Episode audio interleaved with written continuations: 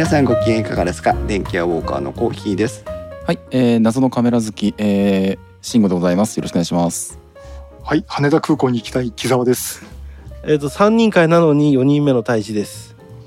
はい今日はこの4人で3人会をお送りしたいと思いますよろしくお願いしますはい、お願いします。はい、よろしくお願いします。お願いします。ねカメラ3人会といえばねあのオールドレンズ沼、ま元オールドレンズ沼の水水先案内人慎吾さんとあと空港、航空写真家新木澤さんとね、3人で始めた番組なんですけど。そうだね。そう大樹くんがちょうどねあのポッドキャスト出力あまりできなかった頃のあースタートだったので。はいはい。うん、今はまあ3人会とプラスアルファって形になりますけど。おまけみたいになっとるけど、うん、まあいいけど。はい。最初に前説ですはい。この番組はパーソナリティの勝手な思い込みなどを織り交ぜながら家電やガジェットなどについてゆるくお話しするポッドキャスト番組ですこの配信はクラウドファンディングキャンプファイヤーのコミュニティにより皆様のご支援をいただいて配信しております収録時点では今回もラジオドラマクリエイター流星様月1隣のポッドキャスト少し不思議ないと藤子 F 不二雄先生の描く物語ゆうすけ様をはじめ合計13名の方にご支援をいただいておりますありがとうございますありがとうございます。ご支援のあありがとうございますご支援の内容に関しましては、この番組のウェブサイト、インスタ -web でご案内をしております。もしご協力いただけるようでしたらよろしくお願いします。また、リスナーの皆さんとのコミュニケーションの場として、チャットサイト、Discord にサーバーを開設しております。こちらは、ポッドキャスト番組、ウッドストリームのデジタル生活と共同運用しております。よろしければご参加ください。本日も Discord サーバーで公開収録を行っております。Discord サーバーの URL は番組のウェブサイトにリンクが貼ってあります。ツイッターでは、ハッシュタグ電気屋ウォーカーをつけてツイートをしてください。電気屋の木は器の漢字になります。W は大文字でお願いします。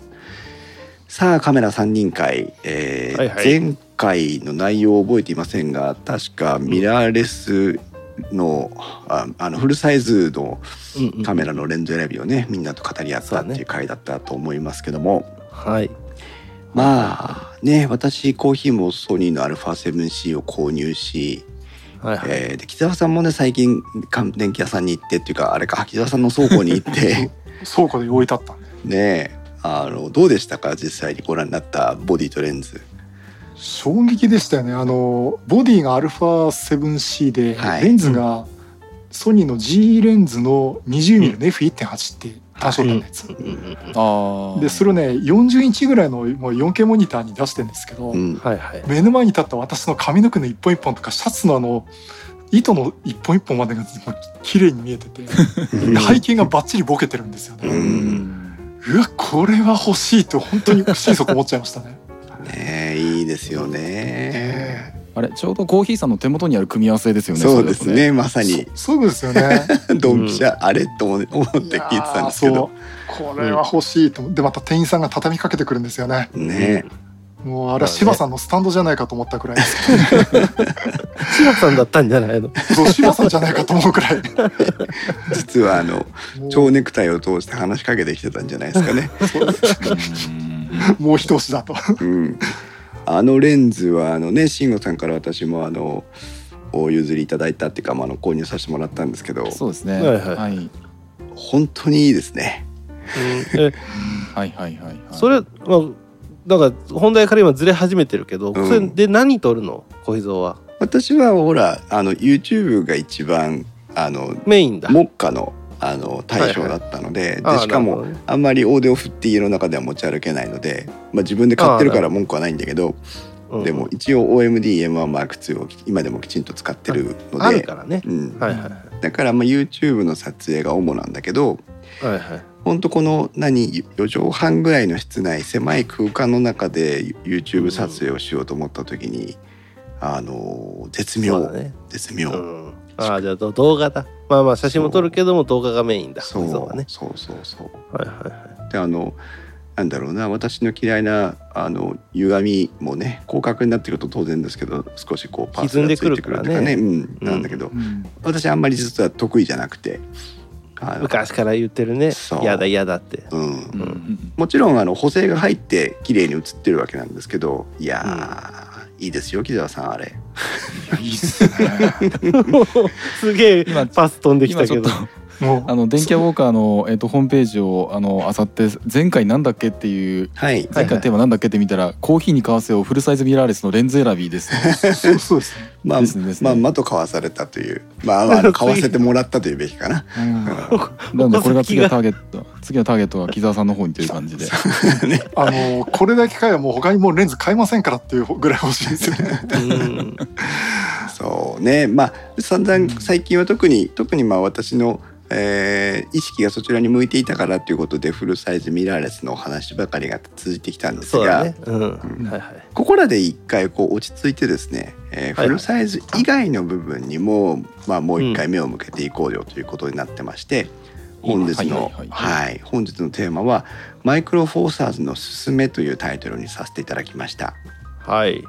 はい。まあ、当初ねレンズの話だけをしましょうよマイクロフォーサーズレンズの魅力を語り合いましょうということで実は準備をしてたんですが、うん。えーまあ、マイクロフォーサーズだけではないかもしれない,、ね、ないんですけど、えーフルサイズ以下のセンサーサイズのカメラもうん。なんかこうちょっと最近盛り上がりを感じるなという部分がありまして、なるほど。はいまあ、その辺もちょっとこう軽く触れつつレンズの話に進んでいきたいなというふうに考えています。はい。なるほどなるほど。はい、まあねあのー今ド直球でマイクロフォーサーズのセンサーサイズのお話をすると、うん。えー一番ホットな話題だったなと思うのはオリンパスのペンですね。えー EP、うんはいはい。はい、EP7 というのが新しく発売もうなったのかな？今タイムラインの方にもリンクを貼らせていただきましたが発売されたんですけども、はいはい。オリンパスのねあのい、えっとペンのなんていうんだコンパクトミラーレス一眼の、えーモデルというか、えー非常にコスト的にも価格的にも安くてサイズ的にもコンパクトで、えーうんうんそれこそ宮崎葵さんとかが長いことあのイメージキャラクターを務めて、えーこのペンを紹介してたような形でしたけどもはいはい。なんてもなんていうんですかねこのレトロないかにもなんかこうカメラ好きが好きだったこのオリンパス好きが好きだったこのオリンパスみたいな雰囲気のカメラが出ましたね。あのーすごく雰囲気があっていいよね。これはね。ねえうん。かっこいい。これどうですか慎吾さんなんかねあの昔はマイクロフォーサーズどっぷりと使ってましたけどこのデザインとかあるいはコンセプトとかいかがですか、あのデザイン的にこう今回あの綺麗にあの長方形みたいな感じのデザインになって、うん。今まであの EP シリーズとか EPL シリーズとかってちょっと斜めになってる分がちょっと個人的にはバランスどうなのかなと思った部分があったんですけども、うん。今回は綺麗になんかブロックというか直方体というか、うん。そんな感じがしてなんかあのすっきりしたデザインはいいですね。ね、うん、正面から見た感じがすごくスマートというかねシャープになってる感じがあります、うん。木澤さんはいかがですかこれ？これそうですね。これコンパクトなのがすごくいいんでなんか普段こうカバンにちょっと入れて持ち運べるっていうところではちょっと欲しい感じしますよね。ねえいいですよね。そうこれね、時時期が時期じゃなかったらなんかね本当に旅行に行くのにこうね首から下げていくのに、うん。ほんまにいいカメラだと思うこれは。うんタイムラインから菅さんがカメラ女子入門の代表的なカメラがペンというふうに言われてますけども。ね。うん。まさにそうですね。今でもあなんか一時よりは少なくなったかなと思いますけど首からねカメラを下げて歩いてる女の子があー街でも見かけられる時代になっていますけども、うん。まあ、特にね写真スチール撮影もそうですし今だけ動画撮影もしてるのかもしれませんが、えーっと操作系もそれほど複雑ではなくでサイズ重量感もそれほど大きくもなくでもレンズは交換式でなおかつなんか持ってて気持ちが上がるみたいなね。うん。うんまあなんならね。なんなら映えるみたいなね。そのカメラ自体が映えるみたいなうんところがまあ大事なポイントになってくるのかなと思うんですけどもうん。うんぜひあの皆さんもねこれを機会にあの EP7 のウェブサイトオリンパスのね初めてオリンパスじゃなくなってから OM デジタルソリューションズになってから初の、うん。まあボディ投入ということになったんですけど、うんうんまあ、それパスそれまでオリンパスのファンだった皆さん私もきんしあの木澤さんもそうですし慎吾さんも以前は使ってましたけどそのオリンパスがそそのねカメラ部門を売却して新しい社名になってという形になってこれからオリンパスどうなるのっていうその当時は散々皆さんいろいろ心配されたわけですけどはいはいはいはいそこからでねほらなんだっけ EM1X とかもいきなり半額になってみたりみたいなことありましたよね。うんそう。大暴落ね。そう大丈夫か？と心配になったんですけど一発目に出してきたカメラがこれで私は正直本当に安心してるところなんですよ。ね。下手にはずなんかこうスペックに走るわけでもなく、うん。オリンパスらしい一機が出てきた感じがするよね。そう。しかもなんかね、あのより良かったなっていうのはその軍艦部分で、うん。あの操作系ってやっぱり、ね、カメラがコンパクトになればなるほどこう制約が強くなるし操作性が悪くなるもんじゃないですか。そうだね。うん。その中でこのオリンパスの EP7 についてはあの軍艦部分に一応3つの回転系の要はダイヤル操作がついていて、うんうんでえー背面にも操作系がついてるんですけどフロントのいわゆるレなんてあのプレビューボタンを押すみたいなところにあのカラープロファイルの切り替えスイッチがついてたりとか。ああこれカラープロファイルの切り替えスイッチなんだ。そうなんですよ。ななんかこうね。デジタルながらもなんかこうアナログの操作系みたいなメカニカルな操作系を大事にしたデザインとユーザーエクスペリエンスみたいなところがものすごくなんかこうそそる、そうだね。うん、ところかなというふうに感じています。はい。はいこれ今スペック表見てても結構中身は充実してますよね。ねえ本当ですよラね。ライブコンポジットは使えるし 4K の録画はできるし、う、うんうんんうん、あの手ボロせもいいですね。4.5段の手ブレ補正がついてますから、そうですね。うん。そうねいいねそうこれはね。まあ中身はね下手なもんは作ってこないと思うからうね。ん。うん。うん個人的にはこのサイズでちゃんとあのダイヤルを2つちゃんと軍艦部に設置したっていうのはいいなと思いましたね。そうですよね。1個だけっていうのが多いっすわね。ううんん、特にあのー今のとこちょっとどこどういう機能が どういう機能がアサインできるかまでちょっと詳しく見てはいないんですけども、はい特にあの何かメモリとか刻んであるわけじゃないからやっぱり好きなようにあうんの絞りとかシャッタースピードとかアサインできるんじゃねえかなっていう感じがするんで、そうですねこのサイズでちゃんと、うん、ダイヤル2つ設置したのはいいなと思いましたねこれは。ダイヤルいいですね機械の名称はい名称の説明のところでもフロントダイヤルとリアダイヤルという説明になってるので、うんうんうんあの慎吾さんの言う通りおそらくその機能割り当てはある程度自由にできるんだろうなっていうふうには想像できます。ねえやっぱりあのシャッタースピードと絞りとかねあの2つ設定できるっていうのは大事なポイントだけど動画撮影でもね絞りとあの ISO 感度とかね、うんうん。あのホワイトバランスとかねなんかその人によって当てたい項目というのはあると思うのでこれでしかもフラッシュ内蔵だし。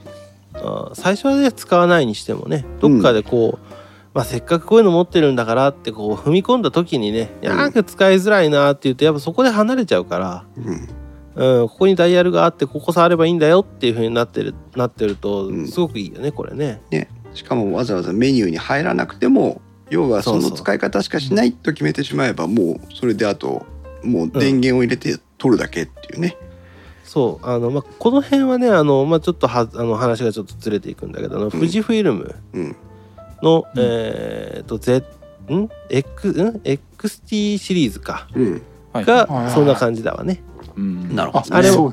軍艦ダイヤルガチャガチャあるから、あれも一時期自分も使ってたけどうん。結構使い自分はすごく使いやすかったねあれは。う、ん、いいですね。ああいう物理のスイッチはあるといいよね。うん、これ今、えっとアマゾンで見ると8万円ちょいぐらいでボディ変えられるので。うんうん。じゃあまあ夏のボーナス使って。フルサイズの値段感覚で聞くとすごい安く そうなんですよね。あのね。お手お手頃レンズ1本分ぐらいやな、ですよね。もうなんか値段の感覚が今おかしくなってっから。なはい。それからですねもう一つ今度はあのマイクロフォーサーズ企画ではないんですがもう一つ私の方からご紹介したいのがこちらです、タイムラインの方に貼らすぐ羊羹屋さんと反応してます。が羊羹このボットはなんだ？あニコンに反応したニコンの、はい。あニコンそうそう。ニコンのですね Z シリーズにあ、えー、と FC というのが投入されましてこれも相当今話題をさらっていますけども。ああそうだね。これをさっき言おうとしてたからちょうどいいかったわ。よかったうんよかった。なるほど。はい、うん。このニコンは伝説的なあの FM2 というね、えーモデル、うん。相当古い、えフィルムのカメラだよね。はいフィルムのカメラがありましたけれども、えーとはい。はいコンセプトとしてはその FM2 をうん。ベースに、えー持ってきてるということでこれも実、うん。あの皆さんぜひ外観のね写真を見ていただきたいんですけどもうん。外観写真見ていただくとねそれこそまさにそのトップビューその正面からのカメラを見るとねとてもデジタルカメラとは思えない、あのなりをしてるわけなんですがえ露出補正のダイヤルシャッタースピードのダイヤル ISO 感度のダイヤルが物理的に並んでいるというね。いいですね、はい。これあれなの？モータードライバーあるの？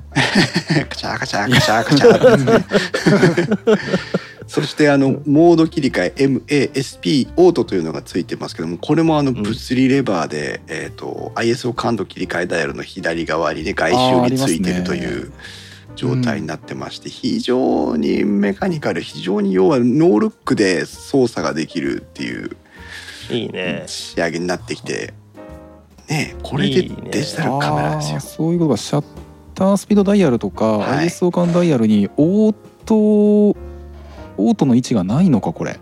あだからちゃんとモード分けてんのか、はい、そうあ確かにそうですね。そうですね。うんむあの確か富士フィルム機とかだと、うんうんオートシャッタースピードとか、うん、あの ISO 感度のところに多分オートの位置があって、うん。そこに合わせとくと MSAP あのそれぞれそのなんだ絞り優先とうん。かその辺の優先度でそうそうえっとずっとに動的に変える部分をそこに割り当てる形になるんで、確かそういう意図的にそういうダイヤル切り替え違うなモード切り替えはいらないはずなんですけどもなるほど。これはオートをつけてないっぽいですね。そうですね。そしてあの軍艦液晶は男のロマンという話が昔もありましたけど、この F 値の表示だけが 小さい窓がついて申し訳程度についてるねよく見たら。うん、これ面白いね。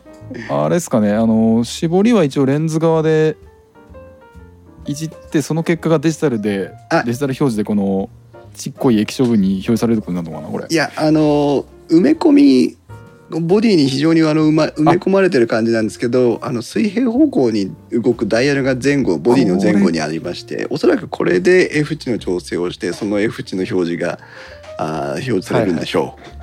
んこの露出補正ダイヤルのちょっとかぶっあそうそうそうそう。はい。同軸みたいにちょっとちらっと見るここかう。はい。あなるほど。だ親指と人差し指での回転操作でできるという。これやっぱモータードライブいるよ。いやモータードライブみたいな形ではい。バッテリー詰めますメモリーがさらに詰めますなんだったら外部入力ありますみたいなやつがあっても面白いじゃん、外部入力はそうね面白いね。一応これでも、うんなグリップエクステンダーみたいなのがついててあのモータードライブほどの厚みはありませんけどもコンパクトさで犠牲になったホールド性を補補助するためのパーツがそもそも純正で販売されます。最近多いねこういうのはね。タイムラインからジョン・フラさんがあー ZFC 欲しいと思いましたが FM2 があるので諦めましそれはた持ってるんだ。そうやな。持ってるんだね、これ でもその対抗というかその諦める要因になるんですかねその FM2 が実際のところ。どうなんでしょうね面白いところですけど、うん。えこれは APS-C ニコン DX フォーマットそうか。APS-C サイズか。なるほどなるほど。うん。そうですね。APS-C ですねこれはね。で内蔵の手ブレ補正はついてなくてレンズ側のみってことですね。そうですね、うんはい。あれ？なのでうん。ソニーの Z シリーズの基本は変わらないんだと思うんですよね。あのデザインとしては、えー非常に今時にこうだからそれこそだからオリンパスのまあ季節してね EP7 と同じようなコンセプトで、えーそのオールドカメラファンの心をわしづかみに来たというところはオリンパスとこのニコンは同じタイミングで同じコンセプトのものを出してきたと思うんですよ。うんうんうん。そう。だからあの同じなんかコンサルが入ってたんじゃないかななんて思ったりする。思ったりするんですけど。今からはレトロですよ。そうそうレトロで一回巻き返しましょうよオールドファンをみたいなね。ところあるのかなと思うんですけど。うん。でもあの Z シリーズなんですよね。まあねでもだからまあまあまあまあそうだね。でもでもそれは逆に言わせて Z シリーズの方がいいかなと思うけどね。そんなことは絶対にありえないので100も承知で言いますけど、うん、あとニコンにこれをマイクロフォーサーズ企画で出してほしかった。ああまあまあまあ、まあ、そっかそっか。そうだね。そうだね。うん、マイクロフォーサーズ行っとこうよ一回。そう。ニコンは行かないよ。行かないよ行かないようん。ね当然行かないよね。だってレンズという資産があるわけですから当然行かないんですけど、うん。はい。Z マウントね捨てるのかって話になっちゃうので。そうだね。これさなんかこの何 ZFC だっけ、うんこれあのなんかあのモードでさあのファインダーん？ファインダースクリーンだっけ？あれがか疑似的に変えれたりしたら面白いのにね。どういうこと？ファインダースクリーンなんでしたっけ？ビューフォファインダーフォーカススクリーンって言えばいいの？あのフィルムのカメラの時代にさうん。真ん中に丸があってこう斜めにこうああはい。ピントが合うとさそこの絵がちゃんと映るみたいなのあるじゃん、うん。ああああいうのがなんか疑似的でいいからさモードがあるとなんかちょっとそそるのになと思って。ああれって位相差レンズじゃないとできないんじゃないですかね。ああ違う位相差じゃない。なんだん？今のミラーレスの構造でできるんですかねあれ。いやあのいやだからそれをもうもデジタルでエミュレートしちゃえって話よ。そうそうそうそうそうそう。それを本当にあの工学的には多分無理だからあれは。うんうんああ、そういうことかそういうことか、うん。本当にあのそういうモニター表示させとけいいってことですね。そうそうそうそう。レトロモードって。あ アニバーサリーモデルとかでねやってくれてもいいかもしれないけどねああそれはいいかもしれんな、ううん。あはい。というまあちょっとあのマイクロフォーサーズとは外れましたが私の気になるところという、まあいいカメラだと思いますはい。それからうん。もう一個ボディ関連でご紹介したいのがあるんですけども、ーはいはい。これはあのちょっとカメラ好きな方ガジェット好きな方が少しこう、えーざわついたんですけども。ああこれか。はいマイクロフォーサーズマウントマイクロフォーサーズセンサーを搭載したスマートフォンというのが発売されまして、はいはいはい。はい、えーこれがねえーっとですね中国のメーカーなんですけどもえーっと、ヨンヌオという、えー日本語で、はい。はい。日本語で言うとヨンヌオという、えーカメラ、あースマホメーカーのアンドロイドのカメラになります。YN455 というものなんですけども、えー2000万画素のマイクロフォーサーズレンズを搭載して 2.2GHz クロック周波数 2.2GHz のオクタコアのおスナップドラゴンを搭載して6ギガのラムを積んで5インチのタッチパネルディスプレイを搭載したうんスマホ？という話ですね。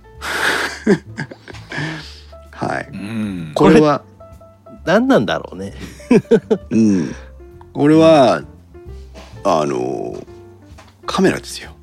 スマートフォン機能を搭載したカメラですよ。そうだねはい。そしてこれあのもう一つですね、えっ、と比較の画像があるのでこれもちょっとタイムラインで流しますけども、えっ、と YN455 と先ほど話にも出ましたオリンパスの EP7 新しいオリンパスのペンですけどものサイズを比較した写真が載ってるんですが EP7 よりもでかいのこのスマホ。ああなるほどね。でけえな。ああ大きいんだな。そうなんです。でかいんです。あー。EP7 よりもなんなら二回りぐらいでかい。EP7 の横幅が 118.3mm ですけども YNN YN455 の横幅が 162mm ということで約 50mm でかい。5センチこれでかい。さあの薄くしなくてよかったんじゃねえの？薄くしたことによって、うん。こう広が広がってる感あるよねこれね。そうね。うん。そうね。ただこれあの電話として使う以上やっぱ口と耳の距離を考えるとやっぱりある程度長さいるんじゃないですかね。あなるほどね。そそうういういうそういうのもあるかもしれないですね。もうなんならあの初代ブラックマジックポケットシネマぐらいのえーサイズ感があるんじゃないかと想像されますけども。うん。そうね、はい。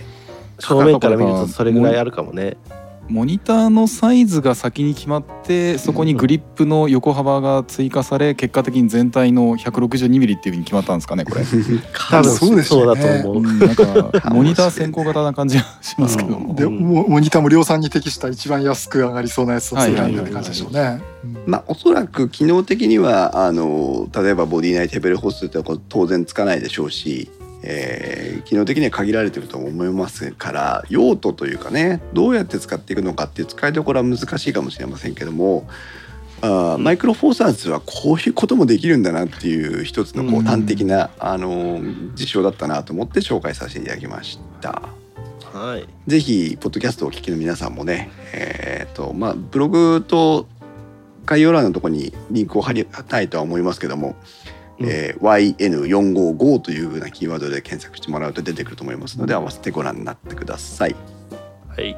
はい、まあでもこれ、まあ、そこそこちゃんとしたスペックの CPU を積んで、うん。で十分な大きさのモニターを積んでになってくると、うん。今まであのえっ、とまあ我々が使っているようなミラーレス機マイクロフォーサーズとかフルサイズとかそういうのを含めてあまり撮った画像を後加工というかうん。なんだろうそれこそ今 iPhone とか Android とかでよくやってるようなその computational imaging とかああいうえっ、とコンピューターで映像処理を、えーしっかり作り込もうっていうものとある程度必要な、えー、とセンサーサイズっていうのを両立させたある意味ちょっといいとこ取りの機種という気もしなくもないんですけどもねこれ。うんそうですね。今までそのねあのミラーレス機とか一眼レフ機とかってそんなにあのプロセッサーパワーがあるような SOC って積めなかったんであのもうセンサーセンサーが出てくる映像命でそこからある程度ちょっと、えー後加工してっていうぐらいのところに対してこれだとその後続の後段の、えー、と映像処理部分についても結構力入れられそうな感じもするので、うんうん。あのーソフトウェアの作り込みがなんか相当生きる活かせるなんかうんハードウェアなんじゃないかなっていう感じもするんですけどね。そうですね。なんうんかそれこそインスタとかねあーすごい楽しんでる人とかにはいいと思う。う。うんん。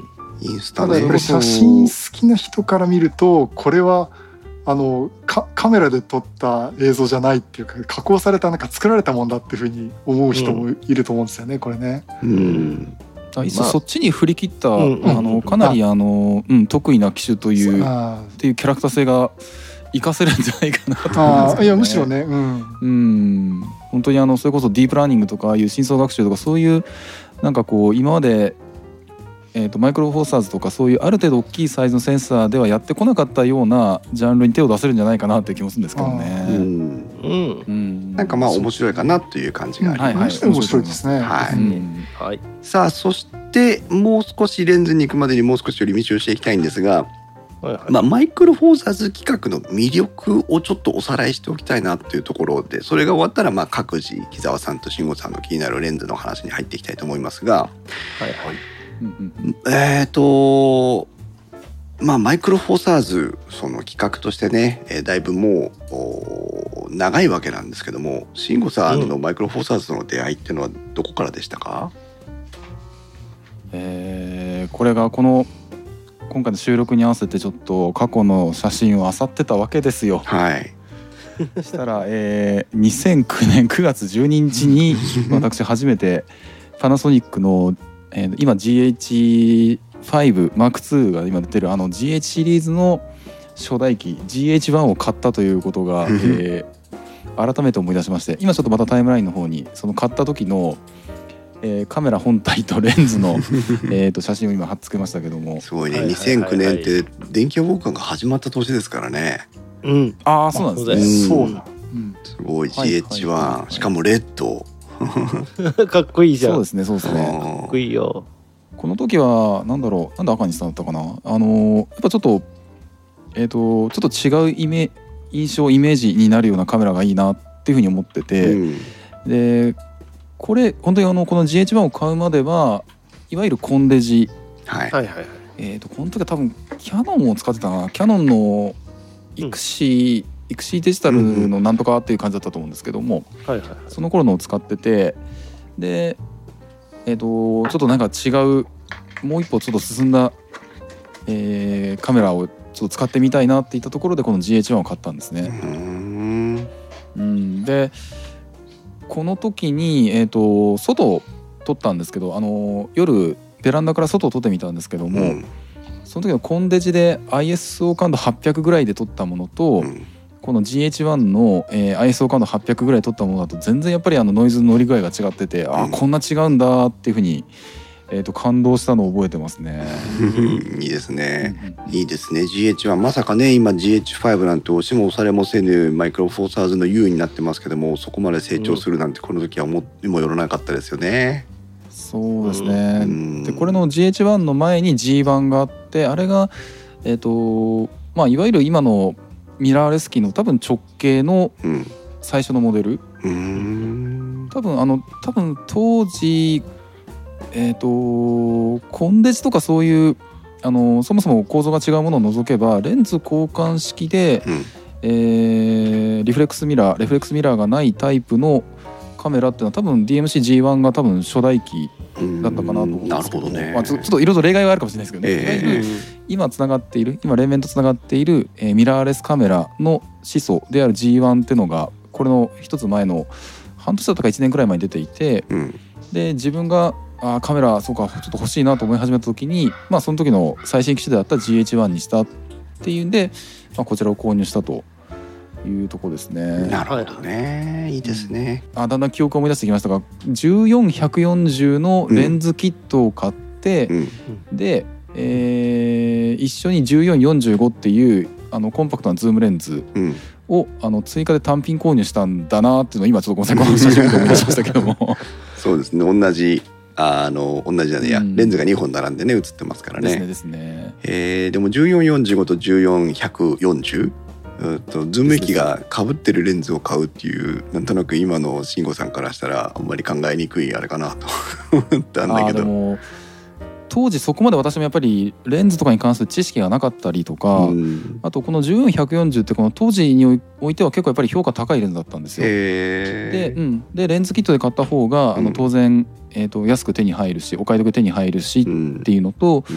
でまた1445ってあの隣で見比べて分かる通りやっぱりこっちの方がコンパクトなレンズなので、そうですえね。ーとうん、両方とも使えるなっていうんで、えーとまあ、レンズの、えー、と焦点距離かぶってはいますけども、うんあのこれ欲しいなってんで、うんえー買っちゃったやつですね。ここからね。この時とか14ミリ始まりだからだから今でいう28ミリ相当、35ミリ換算うん、28ミリなんで当時やっぱり14ミリスタートがやっぱ多かったんだろうなと 今ちょっとなるほど思いねます。けどね。うんうんここからだんだんねオールドレンズとかの沼にズブズブはまっていくことになるわけだな。うん うん多分この次に買ったのはすでにもうオールドオールドレンズだったと思いますよ。のはいやうんそうですね。うん。ちょっとオールドレンズの話に行く前に木澤さんはあーマイクロフォーサーズとの出会いっていうのはどこからだったんですか？えっと、買ったのはもう OMD5M2 ですけどそうなんですね。そそうですね、うんでそれまではイオスキスデジタルあそっかそっかでしたからはい。ええやっぱり初めて見たのはやっぱり OMD の EM10 うん。ですかね、うんあれ店頭で見て当時あのアルファアルファ6000かなんかを買おうとしててうん。いや OMD の方がいいですよとかなんか妙に勧められちゃって で EM10 っていうところでそれですかねマイクロフォーサスっていうのがあるんだっていうそこでアルファ6000に行ってたら今頃ソニーのフルサイズミラーレスを持ってたかもしれませんね。ひょっとしたら言ってたかもしれないですけどね。なるほど。マイクロフォーサーズ企画の魅力についてまあ簡単に今日はレンズの話なのでもうそろそろ切り上げていきたいなとは思ってるんですけどマイクロフォーサーズ企画のやっぱ魅力の部分をおさらいしておきたいとは思ってるんですけど私個人的にはやっぱりそのメーカーの垣根を越えた共通企画としてこのマイクロフォーサーズの中まあ結果的にそれほど多くのメーカーが参加したわけではなかったのかもしれませんけどうん。それでもねメーカーの垣根を越えた選択肢があって共通規格で、えーレンズなりボディなりが作られているっていうのは結構まあ価格的な部分も含めて、えーうん。選択肢の幅も含めて、あのーいいそのうん。他のニコンやキャノンではできなかった企画なんだろうなというふうにも感じるんですけど大樹はどうマイクロフォーサーズってこうだからよかったよね。まあ今でもあるわけだけどね。こうだからいいよねっていうなんかある？あのね自分も一時期使ってたんだけど、うん。なんだっけパナソニックルミックスの G8 か。はいはいはい買ってたをね一時期使ってた時期があったんだけど、やっぱりねまあこれ言うとあれなんだけどレンズが、えー安い、そうだねレンズが安いね。ねう。ん、安いからこそ買える、うん。うん、いくら欲しくあのこの価格が欲しいんだって言ってもさ買えないと買え使えないわけじゃんそれって。そうだねうん、だけどやっぱそこか自分はそこだったかなっていうのが一番明るくてそのまあどういうんだろうよく映ってっていうので選んだのはやっぱマイクロフォースで選んだのはそこが一番大きかったかな。うん今改めてねソニーにのフルサイズに行ってからマイクロフォーサーズを振り返るとやっぱり価格面の差っていうのは圧倒的に違うもんね。だ断然違うね。もう全く違うね。うん、マイクロフォーサーズのまあそれこそ単焦点のレンズとかってあるわけじゃん。この辺だと結構好きに変えるというかさ。うん。やっぱアルファとかのフルサイズ用の単焦点買おうと思うとさやっぱこうお財布と要要相談。うんなんだけどマイクロフォーサーズの単焦点だとまあちょっと買っていっかって買える金額ってのは嬉しいかな。うん、落ち着いて考えるとねふざけた話なんだけどねそれでもそれでも45万はするわけだからね、いやーでも45万で済むんだからいいよ。そうだよね、うん。半額からまあ半額までいかないかな。でも3分の2からあの半額以下ぐらいまであるからねそう価そうそうそう。格がね。そうなのよね。うんただまあにまあ変な話1個買う金額で2個買えちゃうから。うん、そうね、うん。本当だね。えー、とタイムラインからイクラムさんはマイクロフォーサーズの魅力は望遠に強いというのもありますがこれ望遠といえばね木澤さんも慎吾さんも望遠には走ってましたけど特にやっぱり木澤さんかなと思うんですけどマイクロフォーサーズの望遠ってのはやっぱ魅力ですか？そうですよね。あの結局か買ったら35ミリ換算で倍ですって言われちゃうとなんかちょっと得した気分になりますしね それは得してます。そうですよね。うん。あのイクラムさんと私ねあの飛ぶ鳥だったり飛行機だったりの違いありますけどやっぱりちょっと遠いものを取るって時にはやっぱりすごく、うんでやっぱり買えましたからね値段的に私はパナソニックの安いやつ買ったけどううんん。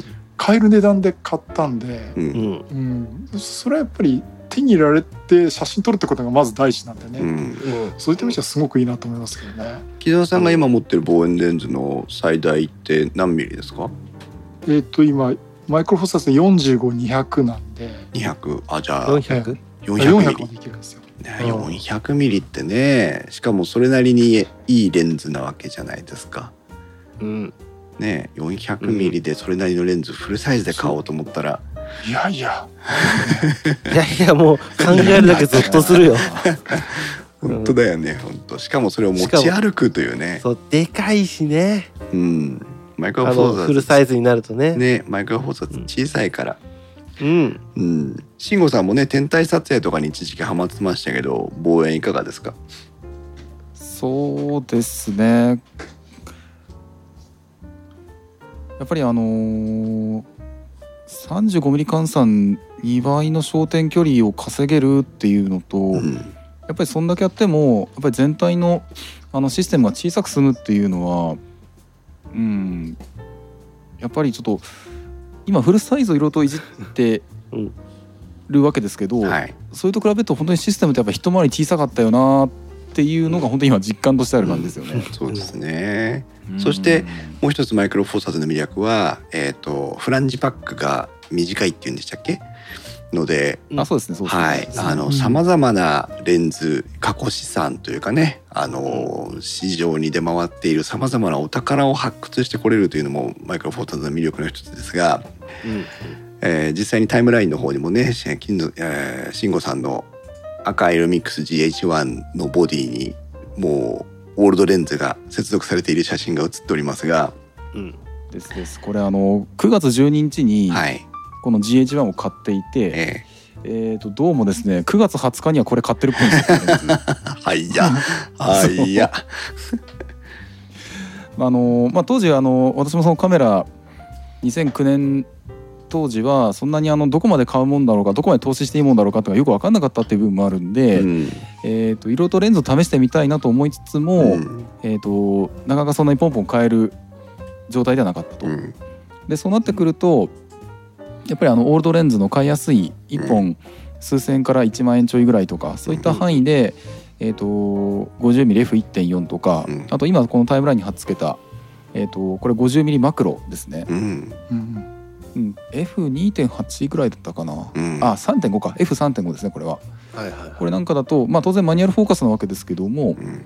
あのー十分えっ、と、んなんだ三脚に固定して物撮りする分にはうん。全然使えるっていうレンズだったんで、でその最後に貼っつけたような形で、まあ、当時からこんなことやってますね私ね。ね。当時からあの物撮りやってるなというのが今改めて当時の写真をひっくり返してみて。バックペーパーまで使って。本当に今うん。今の延長線上というか今の原点がここにありますね。そうです。あの今のこの2009年のこの辺の、えー活動の積み重ねが今の私というような感じみたいな感じですかね。そう私もねあのオールドレンズルーマンの水崎案内人慎吾さん出会いがどうだったかもうすっかり忘れてますけどもその電気屋ウォーカーと慎吾さんとのね大きな関わりがやっぱりオールドレンズに当時あったなというふうに今思い返しても思いますしそので今、うん、あの初回のさカメラ3人会の初回だか2回目だぐらいだだかにやったあの EM5M2 に、はい。えーオールドレンズの望遠レンズを、えーあのエクステンダー付きでくっつけたやつの写真を今ありましたんですけど。も、あれだからあれ EM5 だよなってことは、うん。2009年は GH1 しか持ってなかったはずなんで、うん。もっと後なんだよなってね今ちょっと今裏でちょっと今カメラのあ写真の方今漁ってるところであるんですけどね。ね天体撮影ではなくて変態撮影だというふうに私に言われた。ねテレコンバーターと望遠レンズの組み合わせみたいなそんな感じだったような気がしますけど。そうですねそうですね。ねそう。まあオールドレンズは、ね、ご存知の方もご存知じゃない方もいらっしゃいますけどそのマイクロフォーサーズだとそのあマウントアダプターをつけたりとかそのままつけられたりとかさまざまな条件ありますけどもあの市場に出回ってるいわゆるジャンク品も含めてね本当に、え安いものから今でもそこそこ高いものまで含めてでその過去の名玉と言われた、えー素晴らしいレンズたちにも出会うことができるというのがマイクロフォーサーズの魅力で。マニュアルフォーカスになるというまあ私にとってはデメリットなポイントがあるんですけども結果的にマイクロフォーサーズじゃないやマニュアルフォーカスには私はやっぱりもう今更いけなかったんですけどロワのあそうそう中華製のレンズもいっぱいあっていいんですよね。ああそうだね。うん楽しいよね。そう。ロワという中華メーカーのねこれまた有名なあの広角単焦点みたいなやつがありますけど、でもあの今木澤さんがおっしゃっていただいたようなもう三脚を立ててね物撮りするみたいな時にはそもそもオートフォーカスに頼らないことが多かったりもしますし、うん。うん。あとはその映像作品をね動画を撮影する時もあのそんなに細かくピントを合わせなきゃいけないかっていうとねあの Vlog とかならそれでいいんでしょうけど映像作品を撮影する場合にはフォーカスはねそもそもがあのマニュアルフォーカスで使ったりする場合も少なくなかろうという。マニュアルでうん追い込むことも多いからねうん、とするとねそのオールドレンズというのは非常に、えーいい選択の一つなのかなというそんな魅力もあるマイクロフォーサーズです。はい私の知り合いの方でねピアノのスタジオを経営されてる方がいらっしゃるんですけど、うんうんえー、とその方はピアノのスタジオで収録配信までできるスタジオを作ってらっしゃるんですけどはいはい。GH2 だったかな？ほうほうほほう。うん。GH2 が今ね 1, 1万2万3万とかで買えるらしいんでね。うなるほど。ああなるほどね。そう。で同じカメラであのマルチアングルを揃えちゃうと色,、色味とかがとっても合わせやすいわけですよ。うんうんでも点釣りだのなんだの固定カメラだのって言うからもうオートフォーカスとかなんとか関係ないわけ。ああもう固定でいいからね。固定でいいから。なのでそのピアピアノ弾きながら飛び跳ねることはないからね。ないからね。そう。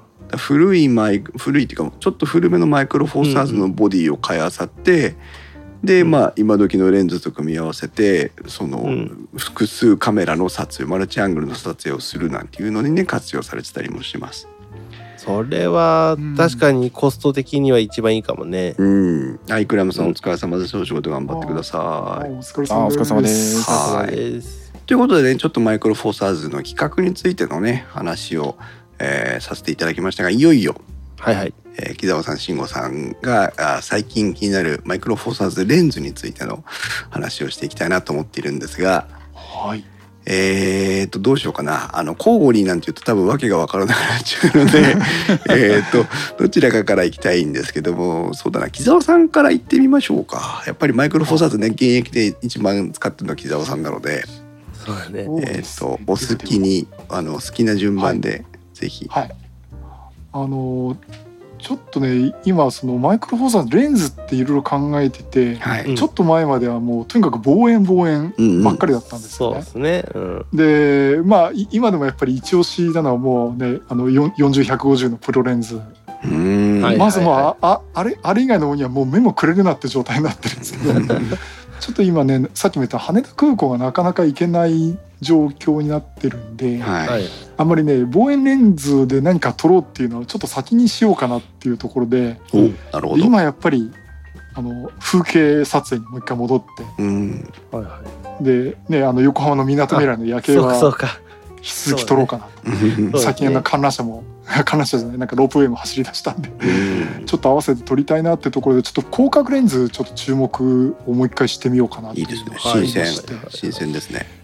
でねここでの新発売になったってのこれ私もつつい最近見たんですけど825の F4 のプロレン。ズ、あ、プロレンズなんだこれ。うんあれこれ最近出たやつでしたっけ？そうですねなんかニューって書いてありますけどね、うん。あのオリンパスのサイトには OM ソリューションのサイトではね、うん、でこれがそのいわゆるあの 35mm 換算で 16mm はい。から 50mm のちょっとこれのあの可変できるっていううん。かね、うん。できるっていうんでこれちょっと1本あると風景撮影するの結構いいのかなっていうふうに今ちょっとそうですね。見てました16ミリから50ミリって結構広角側のカバー範囲としてはあの贅沢な感じがありますね。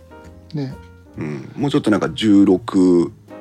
35とかさそそんな雰囲気になりそうな感じありますけど、あとは24ミリくらいまでだからあと12ミリくらいまでとかなんかその辺が多い気がするんですけど、うん50ミリまであなんか50ミリ換算50ミリって結構広いですよね。ね、うん。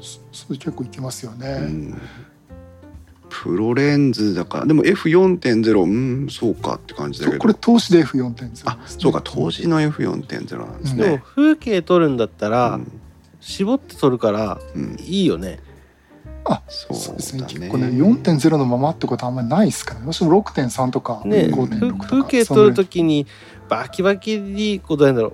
バキバキ逆だな。ボワボワに開放で撮ることはあんまないですもんねこれね。うんそう。ですそうですね。うん。そうね。しかもこれはあのフィルターがちゃんとつけられるんだね。とってもいいですねこれね。あそうですそうです、うん。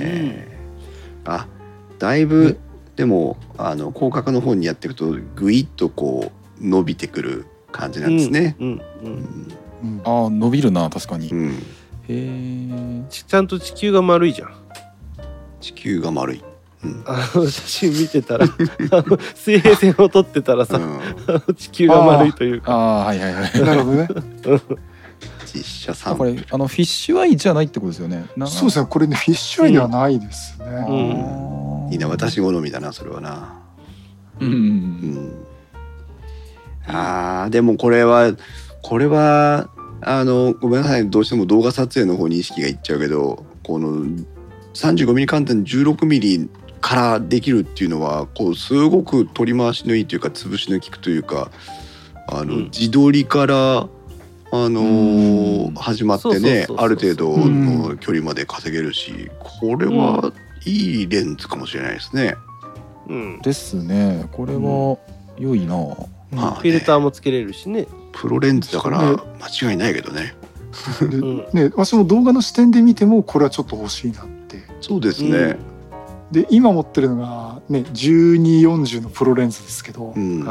やっぱりもうちょっと広くっていうのはね あるんもうですよね一声。これがね1ミリ2ミリ違うだけですごい違うのをこの前分かったんでそううんか。そうなるとやっぱりここら辺欲しいなっていうそうか。12ミリのね、その先をと思うと8からっていうのはだいぶなんかこう触手が動くというかいい感じですね、興味がそそられますね。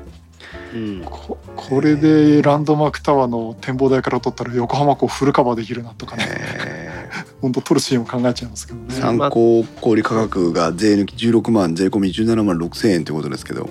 そうですね。え。ちょっとノイノイズが ノイズが入ってるのは猫があの蹴りぐるみを一生懸命蹴ってますのであのうるさいです。了 解了解。大丈夫ですああいいですね。あの実写サンプルページにあるあの、はい。星の写真実写サンプル3ってやつがこれはいいですね。うこれはわあすごいですねライブコンポジットでね。うん。多分やってんでしょうね。光ライブコンポジットって書いてありますね。えこれはダムですかね。ーそうですね。ダムですね。ダムだうね、ん。宮ヶ瀬あわかんないな。うん。うん。いいですね。素敵ですね。こういうのね。ね。はい。で多分このごつそうなレンズだとボディはやっぱりインワンかなっていう気もしなしたいでもないですけどね。ね。リクあリクスさんいらっしゃいませ。うん。でもこれ贅沢かな使い方かもしれないですけどさっきの EP7 を買ってこのレンズつけることすらできるわけですから、そうですよね。うん、ちょっとねなんかあのアンバランス感は否めないとは思いますけどうん。なんかそういう手もあるかなっていう気がするね。うんうんここのあの製品特徴のページには EM5M3 ですけどもそれとの組み合わせがなんか例例示されてますからうん書いてありますね。そういや木澤さん全然遠慮することないんじゃないですか？あのサイズ的そうですねにサイズ的な意味では。多分あのあれですね1240と大して変わんない感じですか。うんあそれちょっと大きいぐらいかな。うんあまあまあいけそうですよね確かに。んうんうんいいですねいいですねいいですね。はいありがとうございます。えはいー、一つ目のこレンズ。ういうスペックのレンズを小さく作れるのがやっぱりいいですよね。うんそうですやっぱねそうそれを小さくっていうとね。うんこれフルサイズでこのあのスペック見ると重さとしてはえっ、と何ミリだ？411g というふうに書かれていますけどもペットボトル1本満たないやつですけど、うんあのフルサイズでこのスペックで 411g ってことはまずありえないでしょうしうん価格もね16万で買えるかっていうのはちょっと不安になりますよね。いや 22万か3万するでしうょんですよね。そうね例えばシグマの14度の24だからな50ミリまでってレンズないですからうね。んそもそも存在しないですね。そうだよねそうだよね。うそうなるソとニー、純正であるかな。うん、シグマのこのレンズでも、おえー、と金額が、うん。まあねあのーまあシグマはもともと安い手が出やすい。ですけども。でも、でもでもそれでも20万円オうん、いーバー。やこれ10万前半ぐらいじゃないかな。多分今買うとして。ああそうなんですか、ね、1424のアートレンズをね今慎吾さんがはい。タイムラインに貼ってくれましたけども、うんこれは、えっと、マイクロフォーサーズのレンズじゃないですよね。これフルサイズですね。ねフルサイズフルサイズで作ろうとしたらっていうんですけど、うん。これ全然その、えー、とテレタンの方が 24なんでその24 50ミリの半分くらいっていうような。全然ねお話にならない。本当。いや面白いですね。リックスさんいらっしゃ50いませミリ相。当までカバーするようなやつは全然ないだろうな。うん。うんはい。いやなんかいいですね。皮切りに持ってくるには非常になんかこうマイクロフォーサーズの良さを実感するレンズを選んでいただきましたが、そうですねはいじゃあ続いて次の一本いってみましょはい。えー、とではね次はあのこれ昔からあるレンズなんですがやっぱりちょっと欲しいなと思ってるのがう。はい。はいはい。今ちょっとリンクを貼りましたけど、はい。えーこちらはですねああ昔からある確かに。昔から。うん。あの別に何の目新しさも何にもないんだけど、うんうん。1442のうん。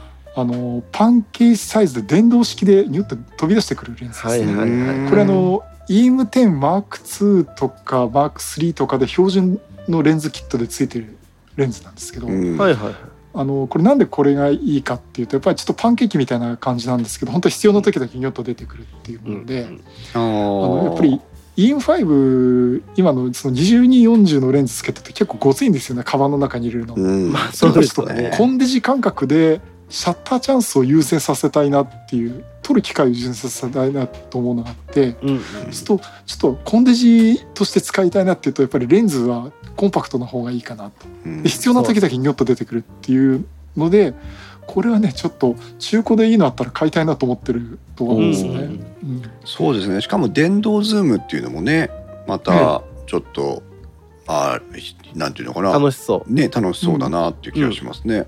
ううん。これもね散々私もお店で試してるんで。うん。まあねレンズとしては本当プロレンズにはかなわないでしょうけど。うん。あのでも撮影機会を往復するっていそううそう。ね持ってないと今度は撮れないっていそう。うところをそうそうそうそう。抑えていくっていうね。そうです。ねでそのためだったらこの1442ってまあ 35mm 換算で2884って言われてるんで、うん。うんそしたら結構いろんなもの撮れるんじゃないかなっていうところ、確かにこれは持ってたら、まあそれこそこの大きめのコンデジ、うん。そう、うん。うん、みたいな感じで使えてうん。いいかも。タイムラインから菅さんがこのレンズはもっぱらペンで使うのがおしゃれっていうふうになってな書いてますけど本当にそうですよね。うんさっと持っていく感じだね。ね93グラムとか軽いっすね。そうフィルターだよ93もうフィルタえスマホの方が重たいんじゃねえか？スマホも100から200グラムぐらいは平気でありますからね、ううん。んうん。これ今アマゾンで買って普通に普通に正規品買っても2万6800円だよ。2万6300円中古で中古で買ったら8600円ですよ。そしたらなんかポチってやってもいいかなって感じですよね。あのねコンディションのね違いはありますけど。うん。このこの夏のボーナス時期なんでね。そうね。ね。そう、うん。ぜひあの富士やカメラやマップカメラでいい状態のいいもの掘り出し物を探すっていうね手もあるかなと思いますけど。多分ねでもねこのこの手のレンズはみんなメインで使ってないと思うんだよね。うん。あのもちろん使ってた人もいるとは思うんだけど、うん。うんだから状態いいの多いと思そう。ねそもそもが。う。うん、そうね。なんか次のレンズに行っちゃってね手放すっていうことも多いだろうからね。流通量は多そうだよね。うん、キットレンズになってたりもするんだろうからね。うん。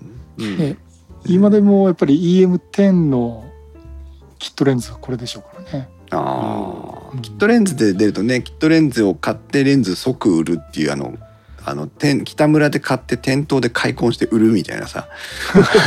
あの技があるじゃないですか。やるやる、うん。うん。これで実質いくらだみたいなね。そう。そういうのでも質のいいものが出回ってるかもしれません。うん、これまたねマイクロフォーサーズらしいレンズですね。ありがとうございまこすれ。本当そうですね、あーこれマップカメラで備品で中古で中古の備品うでん、税込み1万9400円っていう感じですね本当にあのえー、マジっすか2万円切りますね税込みでそう実質無料ってやつですね来た来た実質無料、いいねいいね。そうね。これは、うん、でも機動力上がるよね。そう機動力、うんなるよね。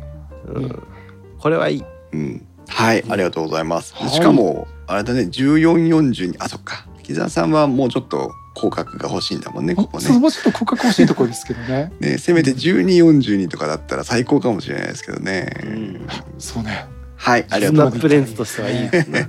うんうんます。はい、続いてのレンズは。そうですねあとはね私の方はあの単焦点の明るいレンズっていう、うんではいはい。えー、とこれ目的はあの Vlog とかで使いたいなってはい来ました。ですね。であの本当はあのソニーのね さっき言った でに 20mm で F1.8 欲しいところなんですけど、はいはい。これがいくつかあって、えー、とまずこれがこっち17 17。うん。あああ間違えたはいはいはいはいはいはい17の F1.8 おこれか。これはえっ、と結構17まあそそれなり。これはあの何度か店頭で見てうん。うん。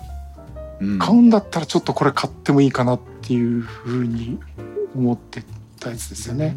はいはいはい。